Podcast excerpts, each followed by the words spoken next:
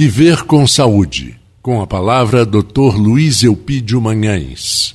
Queridos ouvintes da Folha FM do programa Viver com Saúde, meu nome é Dr. Luiz Eupídio e vamos conversar hoje sobre o pé diabético, os cuidados que devem ser feitos em pacientes que têm diabetes, porque com a diabetes, algum tempo com a glicose alta, tanto a circulação quanto os nervos são afetados e com isso dificulta muito a oxigenação dos pés e por isso se faz necessário ter muito cuidado.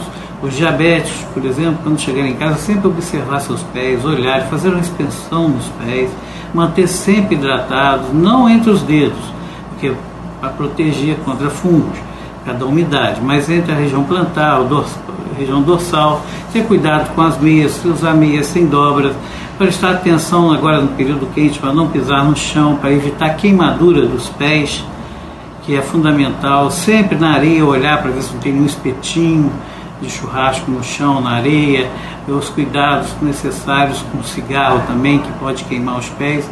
Ter todo um cuidado, usar sapatos confortáveis e procurar, sim, fazer sempre sua inspeção nos pés os cuidados necessários para evitar uma infecção, porque a principal causa de amputação é o diabetes.